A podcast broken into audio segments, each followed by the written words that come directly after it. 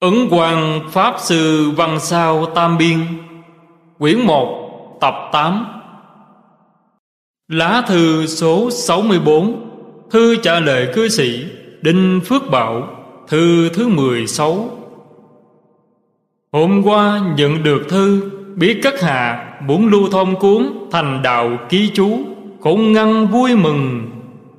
30 năm trước, tôi đã từng được thấy sách này ở Hồng Loa chứ ở Pháp Vũ hoàn toàn không có.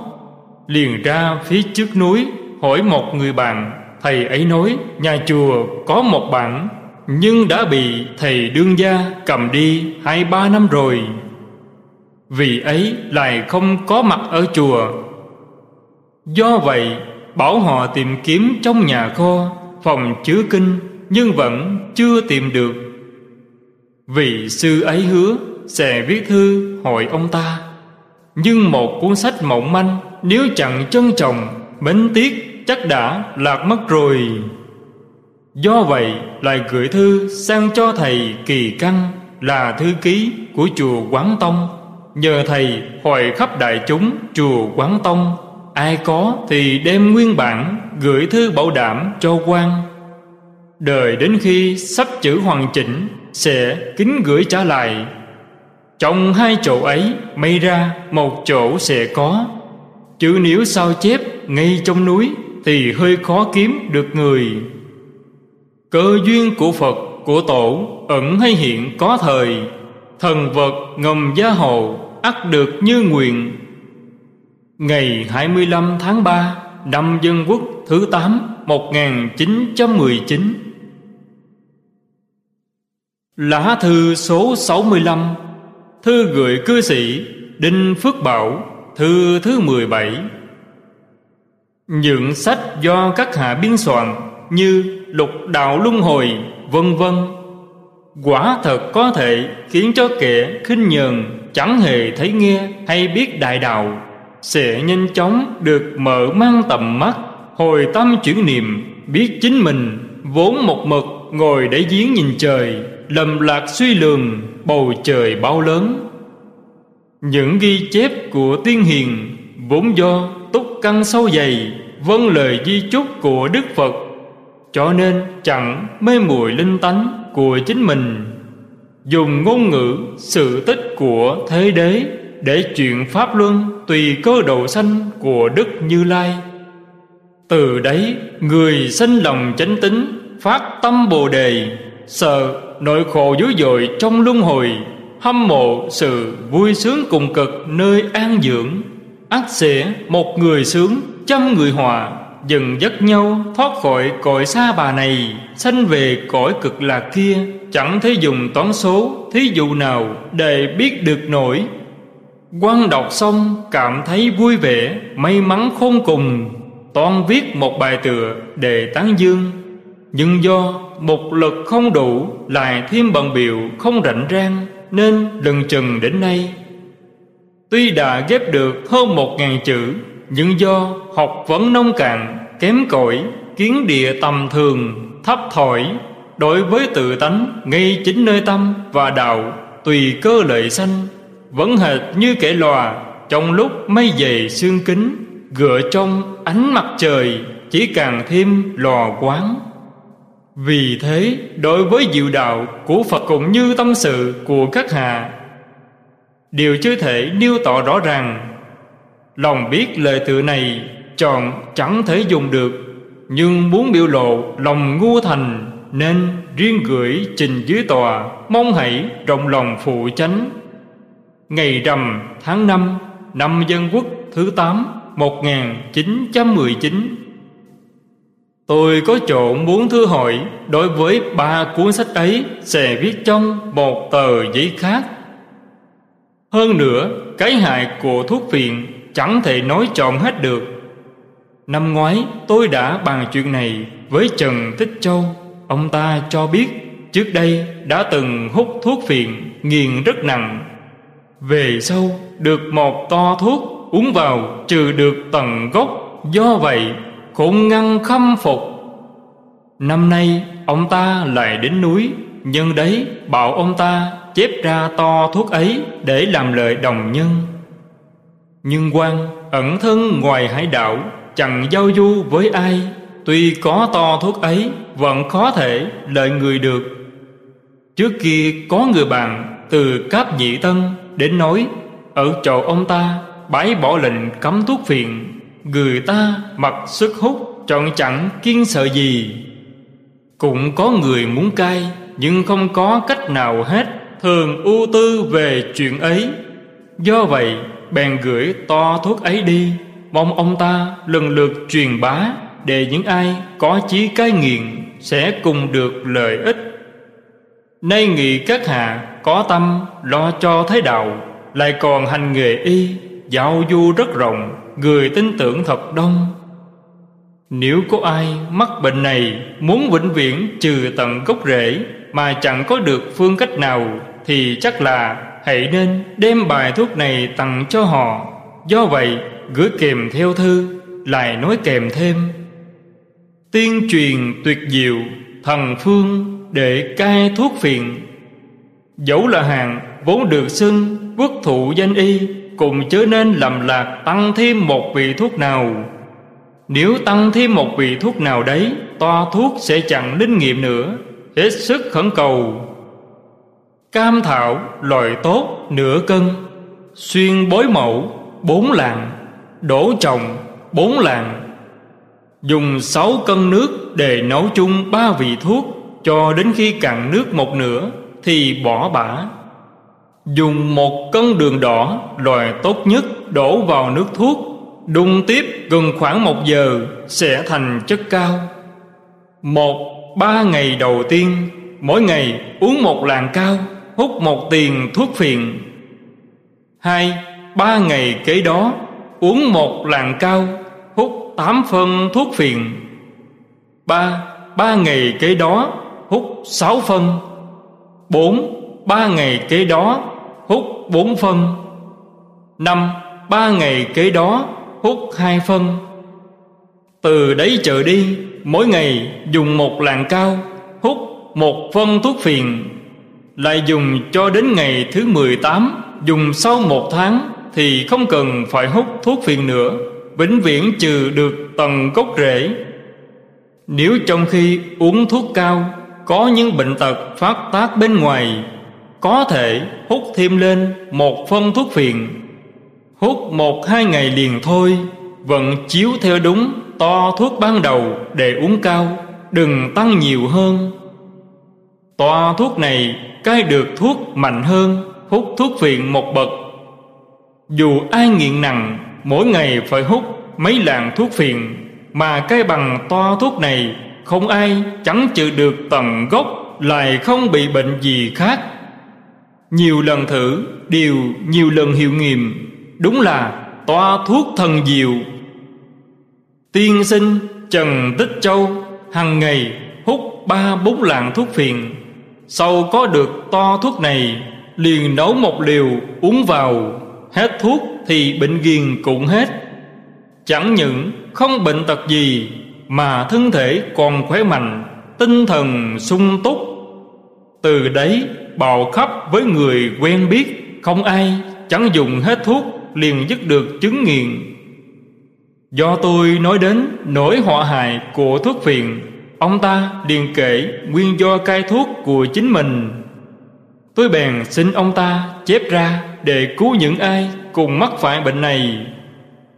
Hơn nữa, người cai thuốc phải có tấm lòng, trăm điều thử thách chẳng quay đầu, dẫu chết chẳng thay đổi, thì mới đạt được hiệu quả thật sự của bài thuốc này. Nếu trong tâm trọn chẳng có ý niệm nhất định cai thuốc, đừng nói là dược vị của thế gian chẳng thể hữu ích, dẫu thần tiên, đích thân trao cho tiên đan cũng chẳng thể có ích được. Mong người muốn cai thuốc phiện, hãy gắn chí uống vào thì may mắn lắm thay. Đạo lập ngôn muôn vàng khó khăn, dẫu học vấn uyên bác, nhưng muốn trước tác hoặc trích lục những câu danh ngôn, ắt phải suy xét chăm trước kỹ càng. Xét đến tình thế của từng câu văn, vừa theo ngữ mạch Thì mới chẳng đến nỗi mắc khuyết điểm Vì từ mà hại ý, Cũng như đem sai lầm, truyền tụng sai lầm. Trước kia, tôi đọc Phật học trị Nam, Thấy dựng sách chỉ Nguyệt Lục, Có chỗ giảng lược ý câu văn, Không nhất quán. Có khi chép, lão bệnh tự tăng, Có nghĩa là ông tăng già bệnh chết, Thành sanh lão bệnh tử. Nghĩ rằng các hạ chưa xét kỹ càng, Ngẫu nhiên chép sai. Nay thử kiệm cuốn sách này, Cũng thấy viết như vậy, Khôn ngăn than thở. Phần lớn những chức tác của người thông minh trong đời sau. Phần nhiều đều có chỗ không suy xét kỹ càng. Tài sức có thừa mà chẳng chịu chăm trước đôi ba phen. Viết lách cẩu thả. Tuy có thể làm lợi cho người khác, Người ta tưởng mình là bậc thông suốt, Bèn dựa theo đó Đem sai lầm, lưu truyền sai lầm, Thì lỗi ấy cũng chẳng phải nông cạn. Quan vô đạo, vô đức ít tham vọng, ít học, chót được ông làm coi là chi kỷ trong pháp môn. Thường muốn dốc hết sức, dò theo từng dòng mực để đáp tạ chi kỷ. Nhưng mắt ngày càng suy, thật khó thể tội nguyện. Nay đem những điều từng thấy được, nêu ra đại lược cho xong trách nhiệm, chẳng nói xuống mà thôi. Sách chị nam, trang 40 dòng thứ nhất, ba la môn chữ ba, nên viết thành bà. Câu, trước hết a di đà phật nhập diệt, nên viết là, trước hết thích ca mâu ni phật nhập diệt. Mặt sau, trang 40 dòng 13 những chuyện được trích từ thần tăng truyền, tường thuật sự việc và ngày tháng sai lầm, lẫn lộn, không theo thứ tự. Quả thật chẳng theo đúng như cách trình bày trong thần tăng truyền và tống cao tăng truyền, hãy nên sửa cho đúng theo hai sách ấy. Mặt sau, trang 75 dòng 4 những nhà chú giải, sai lầm tùy tiện rất nhiều. Chú giải của tâm kinh rất nhiều, bạn đang được lưu thông hiện thời là bản tổng hợp lời chú giải của năm vị thiền chi thức gộp thành một bản những bản chú giải khác được thấy ở các nơi hoặc trong các sách. Nhưng kinh nghĩa vô tận, tùy theo sự thấy biết của mỗi người mà soạn lời chú thích. Các hạ phán định là sai lầm tùy tiền rất nhiều, khôn ngăn khiến cho người khác kinh hồn vỡ mật. Nếu nói bạn tâm kinh tiên chú, dễ lãnh hội, khá có lợi cho kẻ sơ cơ thì được. Nếu nói những bạn chú dạy cổ đều sai lầm Tùy tiền lại nói thêm là, rất nhiều thì không được. Nếu thật sự sai lầm, tùy tiền Xin hãy đem những chỗ sai lầm của năm vị ấy Chỉ ra từng điều một để cởi gỡ lòng nghi cho quan. Nếu không, xin hãy sửa đổi câu này, Ngõ hầu, chẳng đến nỗi kẻ vô chi vô thức sẽ vì câu nói ấy mà miệt thì cổ đức, dấy lên tội lỗi bán pháp bán tăng các hạ, tâm lợi người, hết sức tha thiết.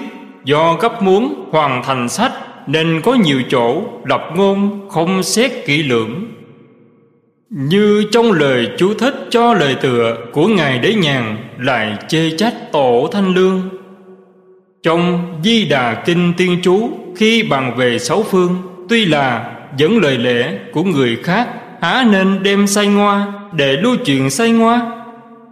Trong mùa xuân, Tôi thấy sách ấy khá hợp thời cơ, Vẫn mong một lực còn tốt Thì sẽ dốc cạn lòng ngu thành Đọc kỹ một lượt để góp sức mộng Nay mắt đã ngày càng thêm quán lòa, vì thế chỉ nêu đại khái mà thôi. Quan trọng chẳng kết giao với sĩ đại phu, Vì thế ăn nói chẳng hợp lẽ. Nếu lỡ mạo phạm, Ngàn phần xin đừng quở trách. Phật học khởi tính biên, Phần nói về tịnh độ tông, Ở mặt sâu trang 107 Lương Khải Siêu, Sống tại Nhật Bản đã lâu. Những điều ông ta trình bày về Phật giáo, Nói chung, đều là dựa theo những điều đã được viết thành sách của người Nhật Bản để lùng Tịnh độ tôn Nhật Bản coi Ngài thiện đạo là sơ tổ, lý lệ ấy không xác đáng cho lắm. Vì một pháp tịnh độ từ viện công trở đi thì đời nào cũng chẳng thiếu người cực lực hoàn truyền xiển dương ngay như nước ta chọn ngài thiên đạo làm nhị tổ cũng là chuyện ngẫu nhiên chứ không phải là sau ngày viễn công không có một ai hoàng dương tông này đối với tiết mục này có lẽ nên y theo xưa, theo lệ của nước ta. Há nên đem sai lầm, truyền bá sai lầm, đến nỗi gây nghi ngờ, bằng định cho người đời sau ư? Thêm nữa, trong 27 vị tổ ở Tây Thiên của Thiền Tông, không có Ngài Thế Thân. Do Thế Thân là Pháp Thân Đại Sĩ, Đương nhiên cũng triệt chứng Thiền Tông. Nhưng ở đây nhằm biểu thị các vị truyền thừa Thiền Tông Chọn chớ nên kể tên Ngài Thế Thân lẫn vào đó. Trang 114 Trong biểu đồ ở dòng thứ hai, Dưới phần Thiền Tông ghi ở Ấn Độ không có, Phía dưới lại ghi, Do riêng mình Trung Quốc sáng lập. Bảy chữ này cũng không thích đáng cho lắm. Tây Thiên, đương nhiên có 28 vị tổ, Sao bảo là không có? Hơn nữa, nơi mặt sau của trang 113 Ở phần trước dòng thứ nhất. Đoạn luận về thiền tông Có lẽ chấp chặt sự truyền thừa của 28 vị tổ là lời luận quyết định. Cần biết rằng sự truyền thừa này chẳng qua nhằm thể hiện rõ sự cho truyền mạng mạch đạo pháp giữa vị tổ trước và vị tổ kế tiếp mà thôi chứ không phải suốt cả một đời của 27 vị tổ chỉ có một đoạn sự tích này. Hơn nữa, chuyện này thật hay giả cũng khó thể biện định được. Nếu nói là thật thì câu ở Ấn Độ không có Gây hiểu lầm cho người ta thật sâu. Nếu đã bỏ câu trên đi Thì câu dưới, Tức câu do riêng mình Trung Quốc sáng lập Cũng không có lý do gì để giữ lại. Hãy nên bỏ đi ba dòng rưỡi này.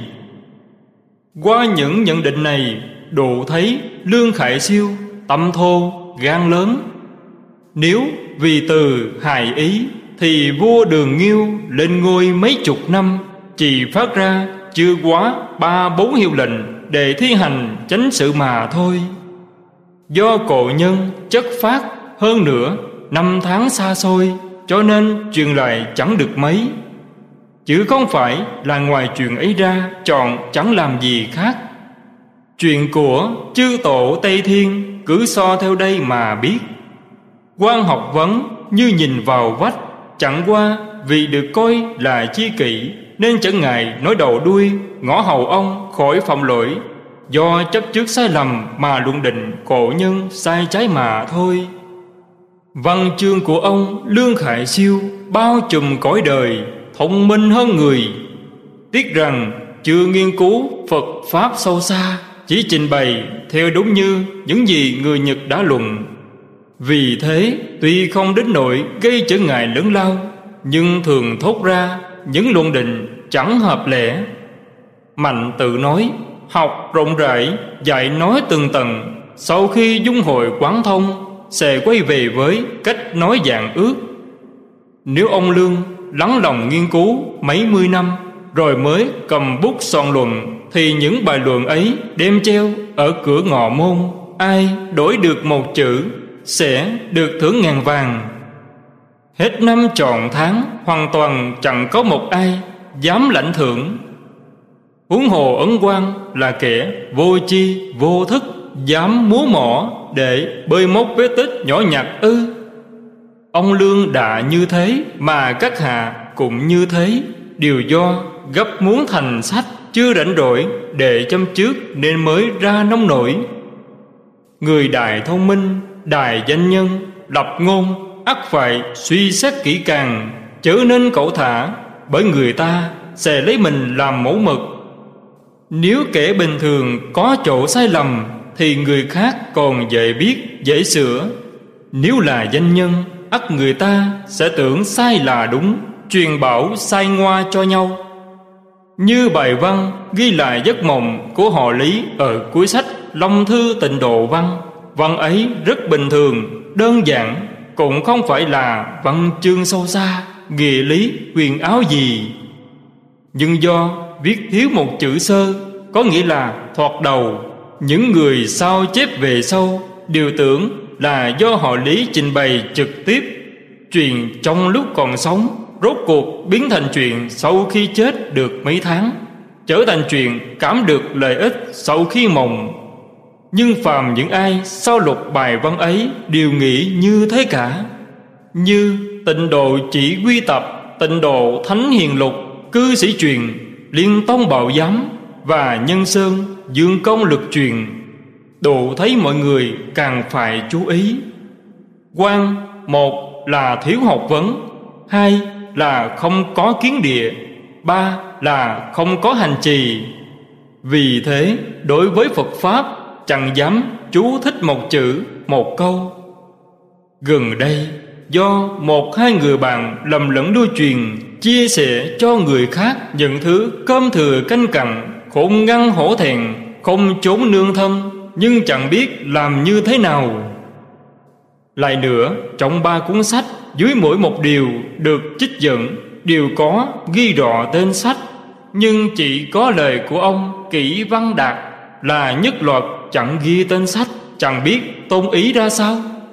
Nếu theo như ngu kiến, thì cũng nên ghi tên sách để gợi tính tâm cho người ta và có chứng cứ để tra khảo.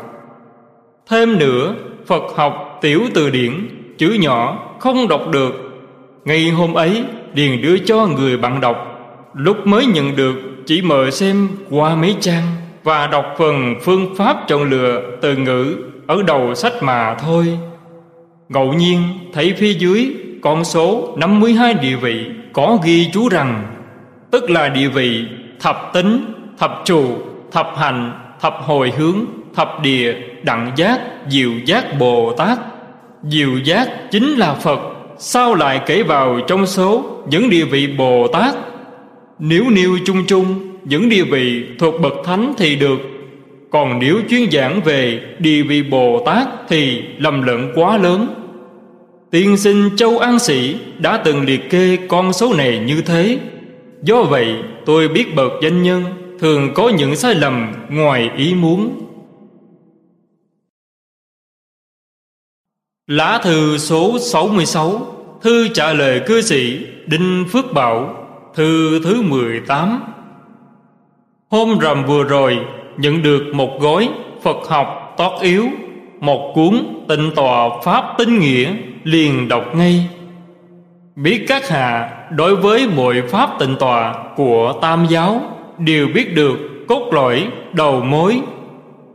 Nhưng Hoàng Dương Phật Pháp trở nên xen lẫn chuyện luyện đan vận khí của đạo gia. Sợ kẻ trụng tánh tà kiến sẽ biến tà thành chánh thì muốn làm cho người ta được lợi ích, hóa ra lại khiến cho họ bị mắc hại. Toàn thể cách ngồi để tham cứu bạn thể như nho gia đã luận, đều là lấy cách tham cứu của nhà thiền, rồi thay đổi tên gọi nhưng chọn chặn nói đến Phật Pháp, Dẫu coi là bản lãnh cao sâu, Đối với mình lẫn người đều có lợi ích, Nhưng lén trộm lấy điều hay của người khác Để khoe khoang, Chính mình tự có Thì cái đạo thành ý chánh tâm Đã biến thành thiếu sót, Không ngăn người phải cảm khái, Than thở. Trang 15 dòng thứ 8 Phật Di Giáo Kinh, Chế tâm nhất xứ. Vô sự bất biện. Có nghĩa là Kinh Phật Di Giáo dạy, Giữ tâm ở một chỗ Thì không chuyện gì chẳng thực hiện được. Chữ nhất xứ ở đây Nghĩa là Niệm niệm luôn hướng về đạo, Tâm hợp với đạo, Tâm và Phật hợp với nhau.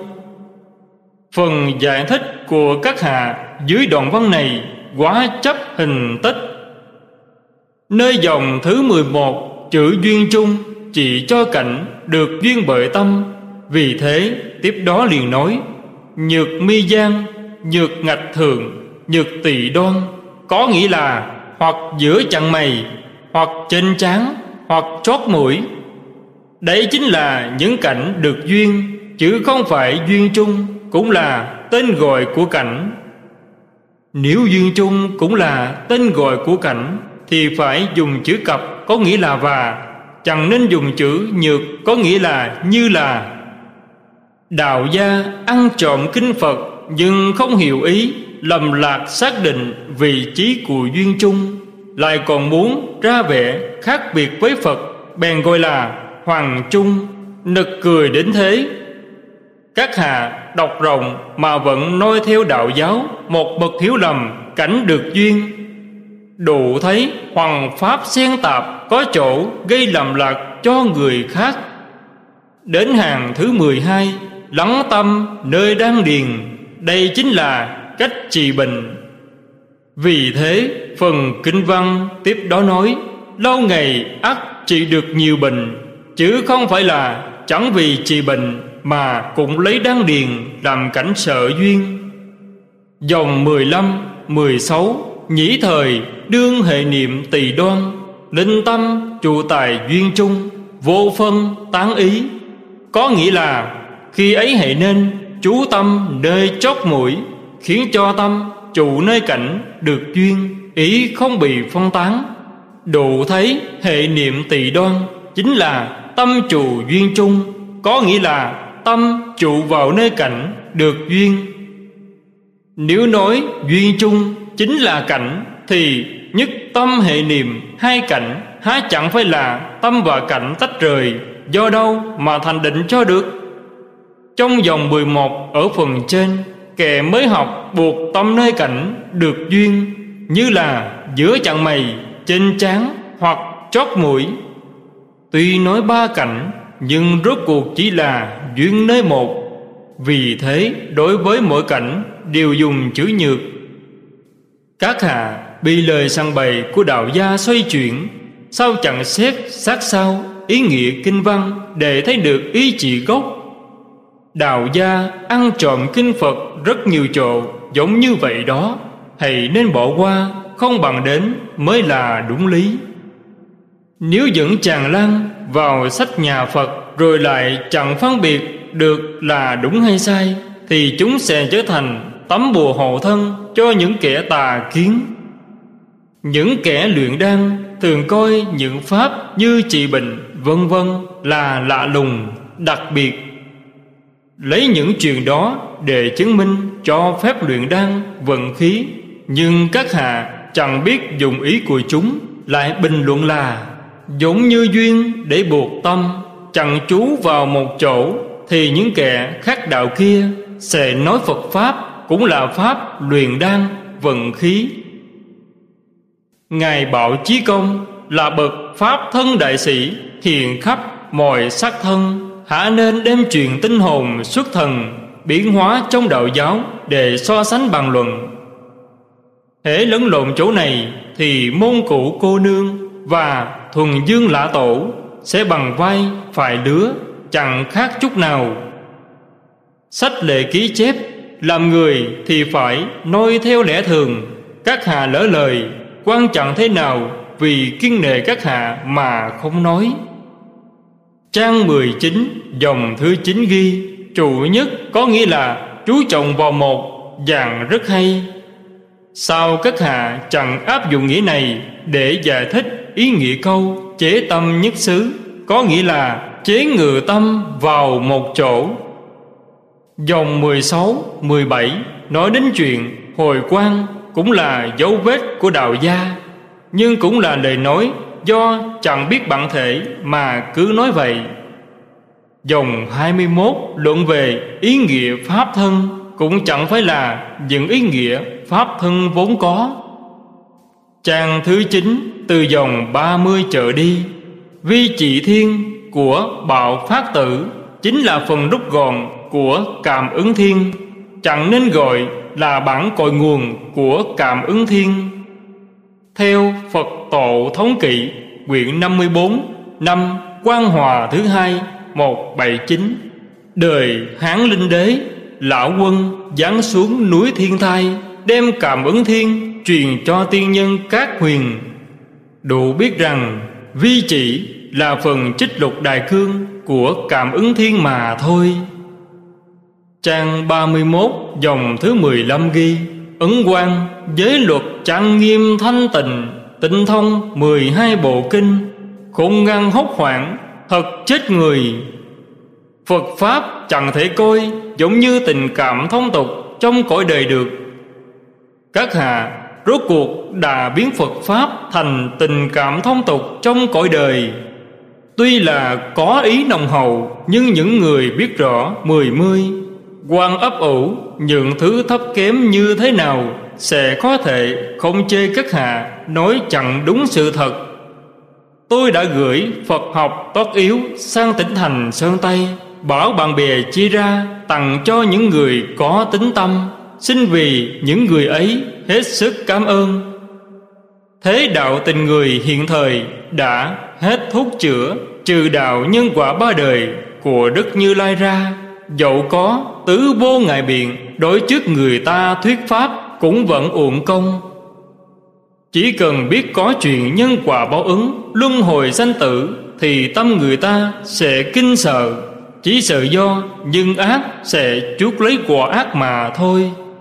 Thế rồi, khởi tâm động niệm, xử sự, chẳng dám phóng túng, Không kiên kỳ Mặc tình mà làm.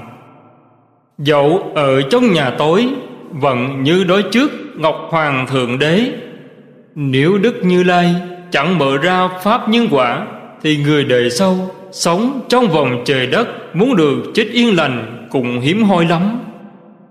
Nhưng kẻ cuồng sợ bị trói buộc, Kẻ ngu sợ bị ngăn trở, Chuyện của chính mình.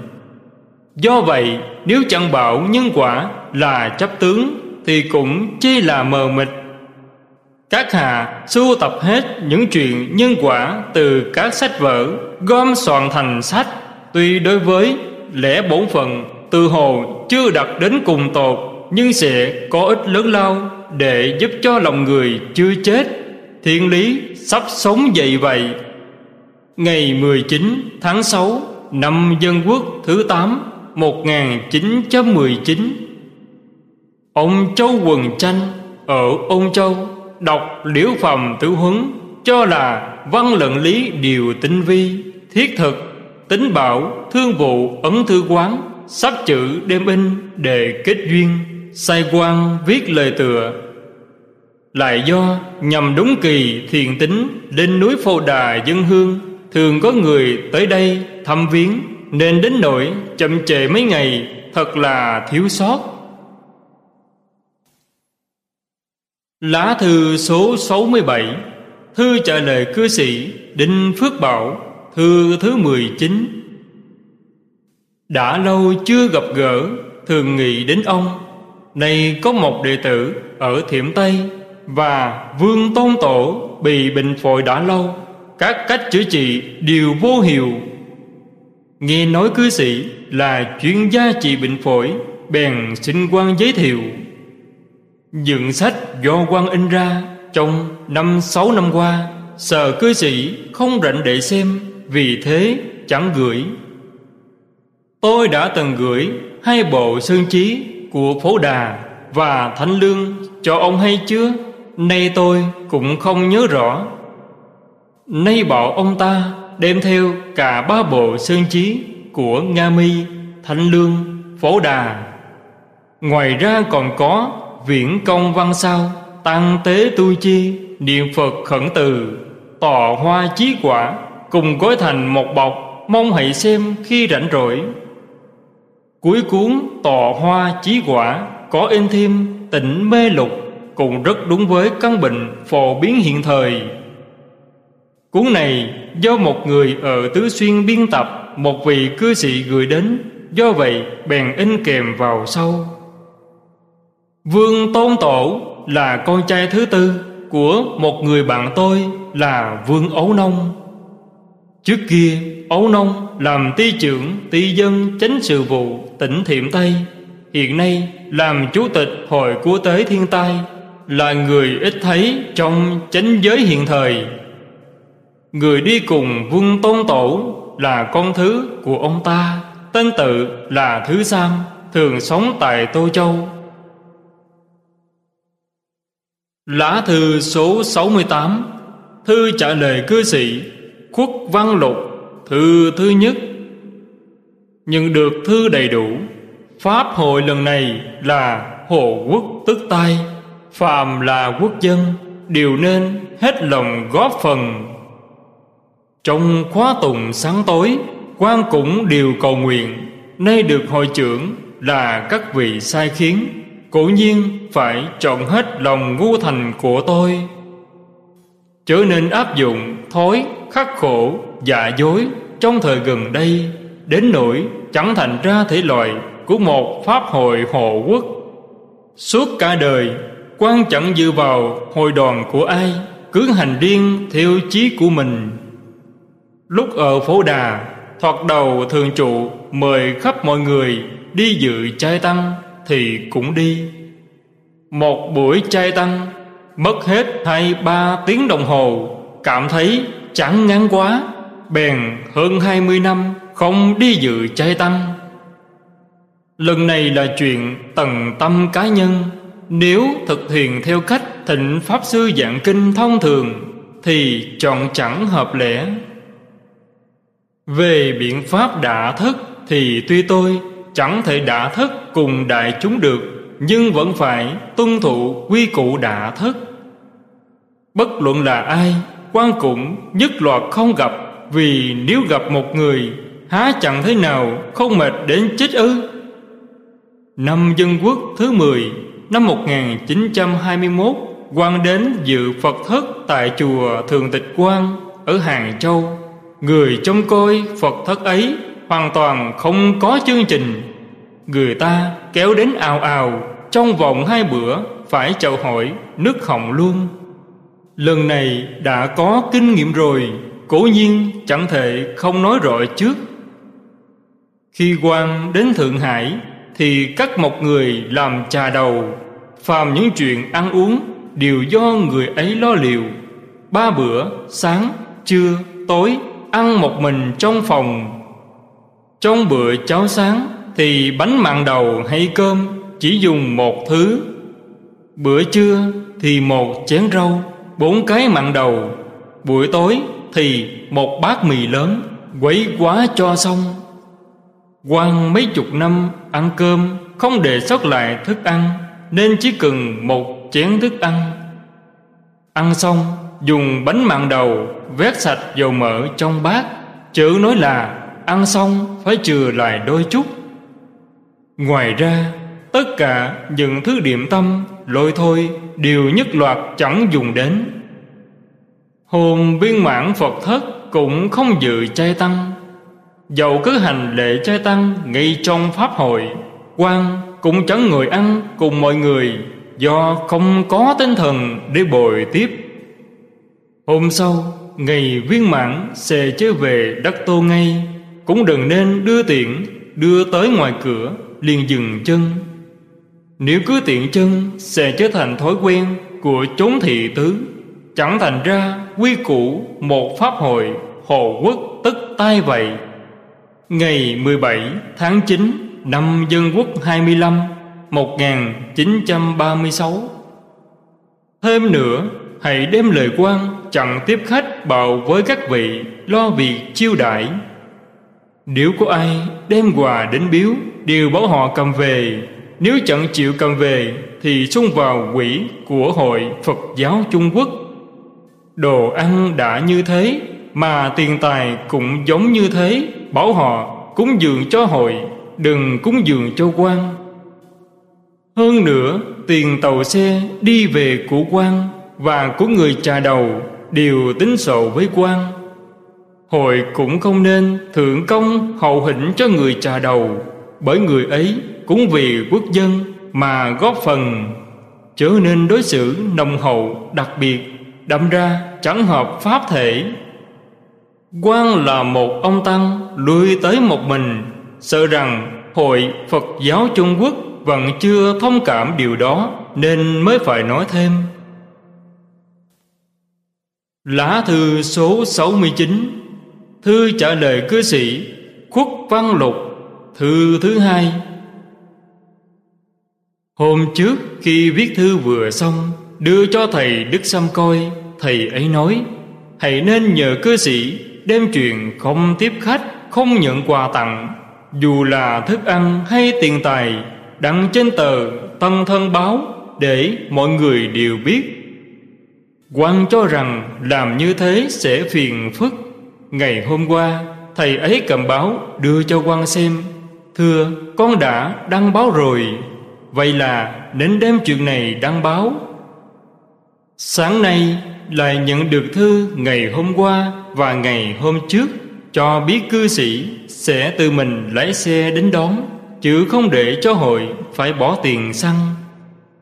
Được cư sĩ yêu mến nồng hậu Bỗng ngăn cảm kích, hổ thẹn nhưng quan một mực chẳng thích được người khác tung hô, Lại cần phải đi các nơi. Chi bằng để tôi đón xe kéo tùy theo ý thích. Nếu phải ngồi xe hơi, Hóa ra chẳng khác gì bị giam lỏng, Chẳng được tự tại. Ngàn phần mong ông đừng làm mệt chính mình Để đôi bên đều được thoải mái. Hơn nữa quan thuyết pháp chẳng giống với hết thảy các pháp sư khác. Các đại pháp sư, phần nhiều chú trọng đàm huyền thuyết diệu. Quan chẳng biết nói chuyện huyền diệu, mà phần nhiều chú trọng dạy người, giữ vẹn luân thường, tròn hết bổn phận. Năm dân quốc mười mấy, quên mất năm nào quan đến ninh ba, ông hoàng hàm chi tịnh đến nói khai thị tài niệm phật xã ở phía ngoài nha đạo doãn vị đại lão quan ít ngồi kiệu đến, lúc ấy quan đã diện thuyết. Sau đấy, khi quan nói đến chuyện Giữ vẹn luân thường chọn hết bổn phận, Cha từ, con hiếu, Vân vân, Người ấy bèn lên kiều bỏ đi. Quan một mực dự chí này Chẳng vì người khác không thích nghe Mà thay đổi phương châm. Huống chi lần này là hồ quốc tước tai, Chuyên niệm tùng Vẫn là cành nhánh, Giữ vẹn luân thường chọn hết bổn phận, mới là căn bản. Bất luận người ta thích nghe hay không, tôi vẫn lấy đó làm tông chỉ. Còn truyền quy y thì quan không xứng, bởi hội trưởng hội phật giáo là chủ nhân, quan là khách. Những kẻ quy y kia nên quy y với hội trưởng. Đấy là điều chí lý, quyết định chẳng thay đổi được. Hơn nữa, mắt quan đã lòa, xem sách phải dùng cả kiến lão, lẫn kiến lúp cũng chỉ thấy lờ mờ. Làm sao thăng tòa vì người khác nói tam quy ngụ giới cho được? Hơn nữa, rất đông người cũng chẳng ghi pháp danh được, chắc chắn chẳng chấp nhận chuyện này để khỏi bị người ta chê cười. Lần này đến thượng hải, chuyên vì hộ quốc, tuy chẳng thể theo đại chúng niệm tùng, nhưng vẫn theo cùng một quy cụ với đại chúng để khỏi bị phân tâm, trở thành hữu danh vô thực. Nếu dùng biện pháp tiếp đón pháp sư, rình rang như thường thấy, thì đôi bên đều sai lầm.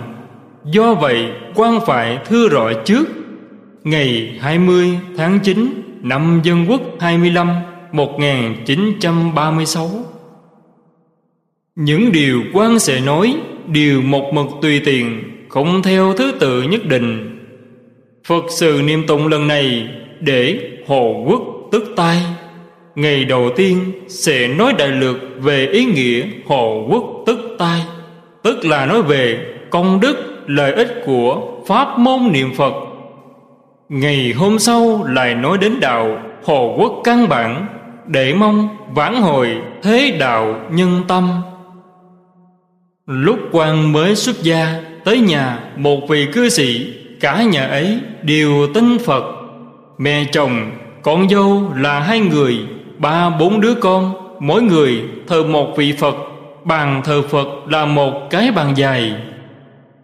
Cô con dâu chỉ thắp hương, Cúng nước phấy bụi cho Đức Phật của mình Còn tượng Phật của mẹ chồng, Bụi bám cùng không phải quan thấy vậy mà đau lòng Những người như vậy, do vì chưa nghe thiền chi thức dạy dỗ, nên dùng thân bán pháp.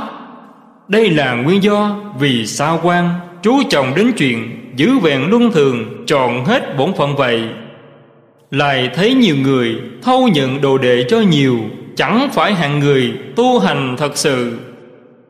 Do vậy, phát nguyện chẳng thâu nhận đồ đệ do thấy sự hèn hạ của tăng nhân hướng về người khác hóa duyên, nên chẳng nguyện làm trụ trì, làm pháp hội nay đã già rồi, vẫn chưa đến nỗi phù bạc cái tâm thổ đầu, cam lòng giữ bổn phận, kiếm cơm ngõ hầu, những bạn bè đã sanh về tây phương, từ trên đài sen chẳng chế cười tôi. Lá thư số 70 Thư trả lời cư sĩ Khuất Văn Lục, Thư thứ ba. Gửi đi bức thư, Đề ngày 20 rồi, Đến chiều hôm qua Mới biết cụ chi đã về Tây, Cũng ngăn thảm thương. Phật Pháp mất đi một người hộ Pháp ưu tú, Quả là một đại bất hạnh cho Phật giáo. Đối với bạn bè, Chí thân tham giao quan một mực đều chẳng viết bài phúng điếu, chỉ trong lúc hồi hướng vào khóa tụng sáng tối, bèn hồi hướng cho họ trong bảy ngày, hoặc hai mươi 21 ngày, hoặc ba mươi 35 ngày, hoặc nhiều ngày hơn nữa mà thôi nay tôi cũng làm như thế đối với cụ chi. Trước đây, tôi đã nhận được chương trình nhập hội của hội phật giáo. Do không dễ đọc nên giao cho thầy đức sâm. Thầy ấy nói, Hãy nên nhập hội. Nay nộp tiền quỹ một trăm đồng, Đến lúc sẽ mang theo. Thư tình nguyện gia nhập Thì gồm hai chữ cơ bản Và tên quan là ba chữ nữa. Người giới thiệu thì xin Pháp Sư Viên Anh Và cư sĩ hãy tự điền vào. Còn đối với những điều được nêu trong mặt sau thư thì do người đã 76 tuổi sắp chết trong sáng chiều, có lẽ chẳng cần phải dông dài. Cư sĩ gửi thư, nói sẽ đến đón thì vào ngày 18 đến chùa Thái Bình là được rồi. Ngày mùng 6 mùng bảy, quyết chẳng được. Vì sao vậy? Do ai có chí nấy? Nếu tỏ lòng kính trọng mà trái ý người ta, làm sao có chuyện đó được? Nếu không, quan trở về đất tô ngay, Quyết chẳng đến tình nghiệp xã quan rất chán chuyện này, Há chịu vì hồ quốc tức tay Mà lại phải nín nhìn sự tông bốc quá mức của cư sĩ ư? Đã coi quan là người ngoài, Thì quan sẽ tự xử sự như người ngoài. Trở về đất tô, Vào quan phòng, tự niệm tụng một mình. Và mọi chuyện đều nên thông cảm cho lòng người ta. Người thích được tân bốc, Bèn tiếp đón trọng thể thì được. Chứ người không thích được tân bốc, Sẽ cảm thấy xấu hổ, không yên. Cần gì phải khổ sở Vì ý tốt mà khiến cho người khác Phải hổ thẹn không yên vậy? Còn đối với chuyện, Hôm sau viên mạng Pháp hội Sẽ nói tam quy ngụ giới, nếu chiếu theo cách quan thường truyền giới Thì thật chẳng có nghi thức nào đáng coi được cả. Nếu muốn phô trương bày vẽ, thăng tòa Thì quan quyết chẳng thể làm được, Vì mắt chẳng đọc được chữ. Nếu cứ phải không thăng tòa là không được, Thì hãy mời người khác nói thay, Quan chẳng đến đàn truyền giới. Đối với chuyện pháp danh, quan cũng chẳng thể viết. Bất luận bao nhiêu người, Bất luận bao nhiêu tiền hương kính, Quan chẳng lấy một đồng. Ngoài tiền biểu cho Vì sư nói thay Và các sư trực ban ra, Đều dùng làm chi phí cho hội Phật giáo hết. Biện pháp như thế có lẽ thích đáng cho khắp mọi người. Nếu đối đại với quan Như một vị Pháp sư dạng kinh thông thường, Thì sẽ đánh mất thể tài của hai chữ hộ quốc mà lại còn coi rẻ quan. Vì sao vậy? Người ta sẽ tưởng quan, đặc biệt vì chuyện hộ quốc mà thủ lời. Quan tuy thiếu sáng suốt, vẫn chẳng mong trong những ngày sắp chết lại nhận được tiền bạc từ Pháp hội Hồ Quốc này ngày 23 tháng 9. Lá thư số 71 Thư trả lời cư sĩ Hứa chỉ tình Lệ sám không có quy củ cứng nhắc, Chỉ dốc lòng chí thành khẩn thiết là được rồi Thờ Phật trong phòng ngủ, Trừ trường hợp nghèo nàn không có phòng nào khác thì được. Nếu có phòng khác, Chọn chẳng nên thờ trong phòng ngủ.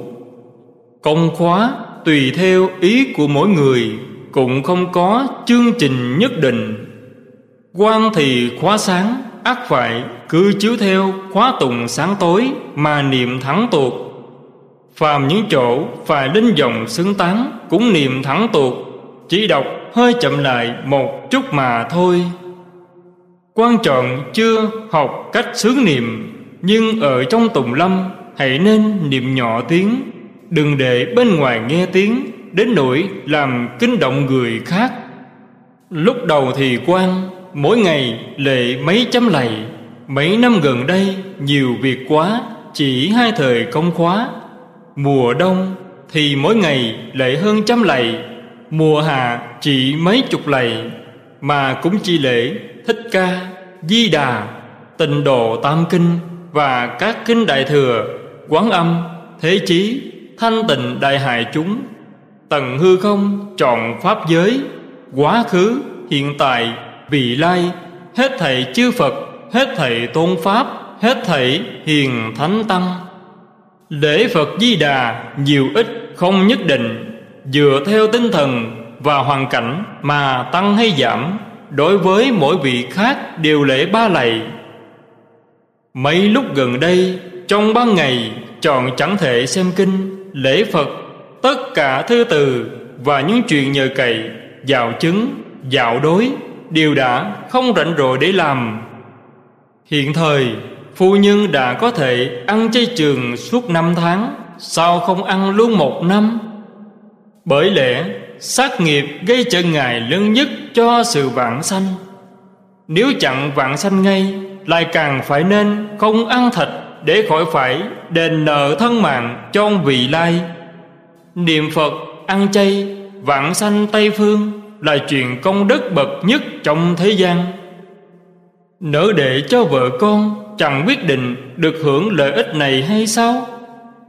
Đối với công nhân nếu muốn làm cho họ gieo thiện căn, chẳng ngại gì nói rõ đầu đuôi với họ. Dùng chi phí mua đồ ăn mặn để làm tiền thưởng, thì do họ làm được nhiều tiền hơn, sẽ chọn chẳng đến nỗi thốt lời dèm pha. Mùa hạ năm nay, các nơi lục lội dân đói rất đông. Hãy nên răng nhắc người nhà sốt sắng niệm phật để ngừa tai họa ngoài ý muốn nếu ai chẳng thể, chịu đựng nhọc nhằn, hãy nghĩ đến nỗi khổ của dân đói và nỗi khổ của nhà giàu bị cướp đoạt, thì sẽ tự chịu đựng được sự khổ sở vì niệm phật. Chuyện này vốn đâu có khổ, do một mực không quen nên mới thấy là khổ. Nhưng cái khổ này là sự khổ để thoát khổ. Nếu chẳng chịu nỗi khổ này, thì nỗi khổ trong tương lai sẽ chẳng thể nói trọn hết được. Năm Ất Sửu 1925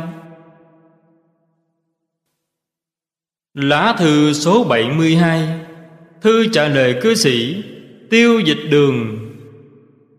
Hôm mùng một nhận được thư, Tôi không ngăn vui mừng, An ủi. Ông đã dùng gan ruột Bồ Tát Để thực hiện sự nghiệp hộ Pháp Thì nay đang gặp đúng dịp. Dân quốc mở mang nền Cộng Hòa, Tự do tôn giáo, Dùng chủ nghĩa tam dân Để hiệu chiều lẫn nhau. Nay đã được 18 năm rồi, Nhưng đối với tăng nhân Lại vô cùng ngược đãi. Ý muốn đuổi tăng, đoạt của, ngõ hồ cả nước tròn chẳng còn một tăng sĩ nào thì mới thỏa dạ lại sợ dư luận gây trở ngại, nên mượn tiếng quản lý chùa miếu để làm căn cứ xua đuổi chiếm đoạt. Lập ra 21 điều Thì dư trong điều thứ tư, Điều thứ năm, Điều thứ chín. Tuy mạo danh, quản lý, bảo hộ, Há chẳng khiến cho bậc thiền chi thức đau lòng, Kẻ ôm dạ tâm, khoan khoái ư. Lập pháp kiểu đó, Há còn đáng gọi là tự do tôn giáo nữa hay chăng? Há còn có thực tế dân sinh Dân quyền, dân tộc nữa ư? Có còn đúng với chánh lệnh lập quốc của nước Cộng Hòa nữa hay không? Chủ nghĩa như thế chính là thực hành Đẩy dân đến chỗ chết Đoạt dân quyền Diệt dân tộc vậy. Nếu nói điều này chỉ có tăng giới bị ảnh hưởng Chứ không phải dân chúng trong cả nước bị như vậy Thì thứ hỏi Tăng chẳng phải là người dân trong nước hay sao? Nếu áp dụng những thứ pháp lệnh ấy Cho dân cả nước Thì còn chấp nhận được. Nay chỉ áp dụng riêng cho Tăng, Chẳng phải là do Tăng chúng yếu ớt, Không có sức, bèn dùng thủ đoạn Lấn áp, cày mạnh, hiếp yếu, Lấy đa số, chèn ép thiểu số hay chăng? Nhật Bản là nước bé tẹo tèo teo Mà xưng hùng toàn cầu. Vẫn chẳng coi Phật Pháp là ung nhọt. Nước ta từ sau đời Hán đến nay Phật Pháp truyền sang khắp các nước Đông, Tây, Nam, Bắc. Nay muốn cho nước nhà thống nhất nhân dân yên vui Mà lại coi Phật Pháp vốn là Pháp về mặt ngầm Thì giúp giữ yên nền bình trị Về mặt hiển nhiên là giữ yên dân tình Giống như ung nhọt muốn trừ khử đi có khác nào muốn cho cây cọ xum xuê Mà lại đặng gốc trước Muốn cho nước chảy được xa Mà lại lấp nguồn trước? Phật Pháp ích lợi cho cõi đời Trên phương diện tinh thần Kẻ phàm phu chẳng thể thấy được Giống như rễ cây Như đầu nguồn nước. Những kẻ chi kiến thiển cận trong cõi đời chỉ phê bình, bàn luận về sự lan truyền tạo lợi ích rộng khắp nơi thân, cành, nhánh, lá. chữ đối với điều khiến cho thân, cành, nhánh, lá được lan truyền tạo lợi ích rộng khắp lại chẳng hề biết. Há chẳng đáng gọi là xoay càng xe về phía Bắc để đi tới nước Việt ở phương Nam bước giật lùi mà mong tiến lên phía trước ư ngày 29 tháng trước các vị tăng tục thuộc hội Phật giáo Thượng Hải lên Bắc Kinh thỉnh nguyện. Ngày hôm qua, tôi nhận được thư gửi đến mời các ủy viên tăng tục trong hội Phật giáo Trung Quốc cùng đến họp. Quan vốn là ông tăng già đời chết, không có môn đình, không có đồ chúng, không có bản lãnh gì. Hồi ấy, do thấy quan có chút hư danh nên cũng kề tên quan làm hội viên. Nhưng thân quan đây đã gác ra ngoài rồi. Nếu dân quốc rộng dung thì chẳng ngại gì chọn hết tuổi thừa. Nếu chẳng dung nạp thì chẳng ngại gì kết bạn với hạ bá, hải nhược. Miễn sao khỏi gây trở ngại cho địa giới của dân quốc, đâu cần phải thính nguyện, xin họ bao dung để mong sống mãi trong cõi đời ư?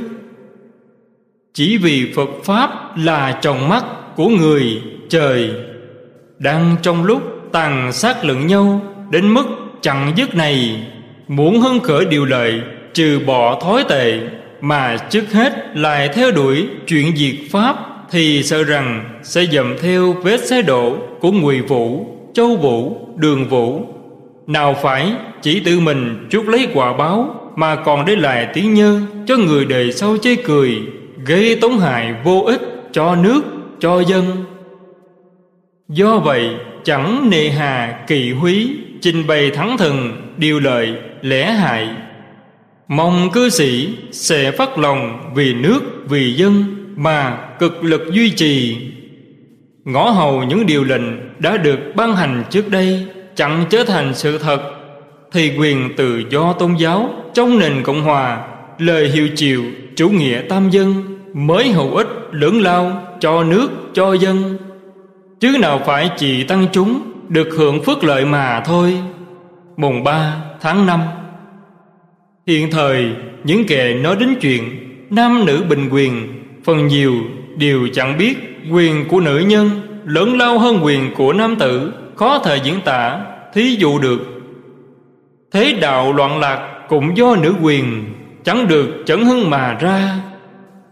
Muốn giữ yên thế đạo, phải gấp làm sao cho nữ giới, chẳng cô phụ thiên chức, ai nấy đều nghiêm túc giữ lấy quyền ấy. Quan thường nói, quyền trị quốc bình thiên hạ, hàng nữ nhân chiếm quá nữa vì họ chọn hết đạo làm vợ, giúp chồng dạy con, thì đối với gia đình, đối với đất nước sẽ có lợi ích mà chẳng hay chẳng biết. Xin hãy đọc kỹ mấy chương khuyên dạy tài gia thiền tính, trong gia ngôn lục sẽ biết rõ. Tìm cách bình trị nào khác ngoài cách này ra thì do thấy biết kém cỏi, quan chẳng thế nào biết được. Trân trọng cung kính pháp bảo. Hết tập 8